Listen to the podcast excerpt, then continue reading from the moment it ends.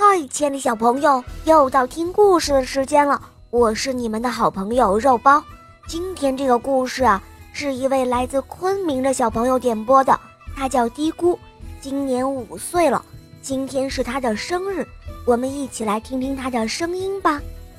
肉包您好，我的名字叫嘀咕，我来自昆明。十月二十五号是我五岁的生日，我想点播一个故事，故事的名字叫《西游记大战红孩儿》。我喜欢肉包系列童话故事《萌猫森林记》。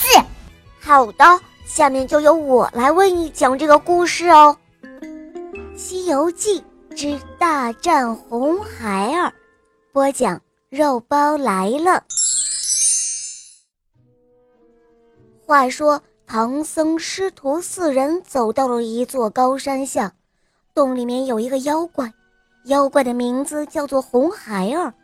他在洞里修炼了整整三百年，修炼成了可怕的三昧真火。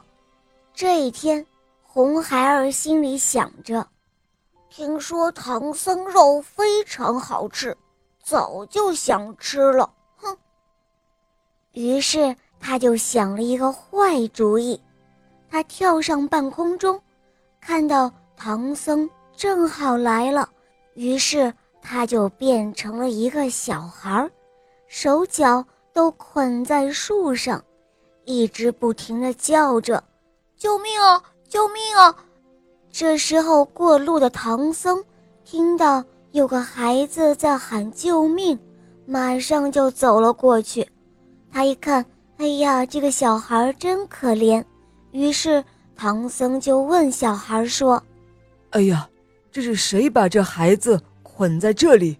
孩子，你怎么会在这里呀？你的家在哪儿啊？你的爸爸妈妈呢？”红孩儿装作很可怜的样子，回答唐僧说：“师傅，师傅，行行好，救救我吧！我的爸爸妈妈都被强盗杀害了，强盗把我吊在这儿，要饿死我。”唐僧看孩子很可怜，就把孩子放了下来，并且让孩子和自己一起坐到白龙马上。这时，红孩儿心里想着：“哼，孙悟空最厉害，要是把他制服了，其他人就好办了。”于是他对唐僧说：“哎呀，这个长鼻子大耳朵的师傅长得好丑啊，那个黑青脸的师傅长得好可怕，还是让那个毛脸的师傅背着我走吧。”其实啊。孙悟空早就看出这个小妖怪的伎俩了，于是孙悟空一口就答应了下来。他决定啊，背着这个小妖怪走一会儿。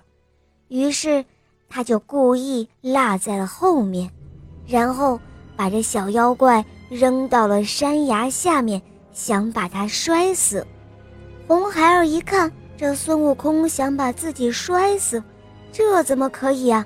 于是他就施了一法，这个法术啊叫做压重法，他压住了孙悟空，然后他的真身就跳到了半空中。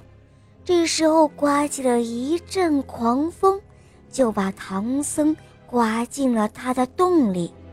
而此时的猪八戒和沙和尚还趴在地上避风呢。孙悟空叫猪八戒起来。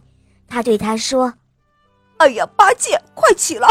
一定是妖怪抓走了师傅。”“哎呦，是啊，师兄，那那现在可怎么办啊？”“还能怎么办啊？当然是去救师傅了。”孙悟空和猪八戒还有沙和尚，他们走到了红孩儿的那一座山，找到了他的那个洞府，于是他们呐喊着。让妖怪出来作战，妖怪可就是不出来。孙悟空就跳上天空，叫红孩儿出来作战。红孩儿出来之后，却吐出了一口火，这烟呢就弄到了孙悟空的眼睛里。孙悟空就想要洗眼睛，可是被冷水这样一激，他却疼得晕了过去。当救醒了孙悟空后，猪八戒就请到观音菩萨来帮忙了。可不成想，这观音菩萨却是那红孩儿变的。这一下，猪八戒也被红孩儿给抓走了。经过了几番周折，孙悟空终于请到了真正的观音菩萨来帮忙了。孙悟空将红孩儿引到了观音菩萨的身边，红孩儿非常的嚣张，他不识观音菩萨的厉害，却用着枪去刺观音菩萨。观音菩萨于是化作了一道金光，飞上了天。红孩儿以为观音菩萨也怕他，于是他更加自豪了，也想到观音菩萨的莲花台上去坐上一坐。可是啊，他刚坐上去，就生出了几千把的尖刀，把他围在了中间，戳到他的肉里去了。他痛得直喊救命。于是观音菩萨大发慈悲。他冲着莲花台喊了一声“收”，于是周围的尖刀都收了起来。红孩儿一看尖刀没有了，自己的腿也不疼了，于是他又用着枪向观音菩萨射去。于是观音菩萨就变出了几个金箍，往下一扔。这些金箍啊，有一个套在了红孩儿的头上。还有两个套在他的手上，另外两个套住了红孩儿的双脚。这时候，观音菩萨又念起了咒语来，红孩儿就痛得直喊救命。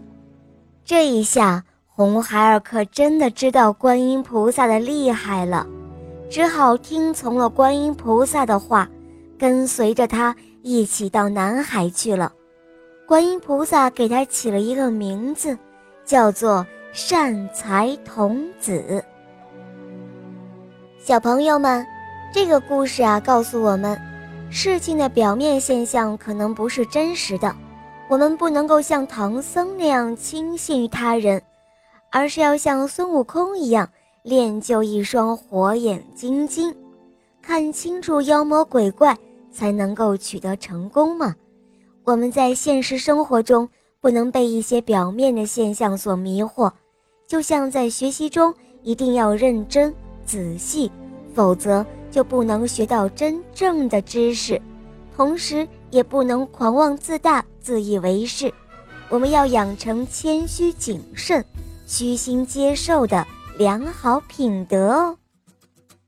好了，亲爱的小宝贝们，今天的故事肉包就讲到这儿了。嘀咕小朋友点播的故事好听吗？嗯，你也可以找肉包来点播故事哦。小朋友们，赶快关注肉包来了，收听我们更多好听的专辑，特别介绍《萌猫森林记》哦。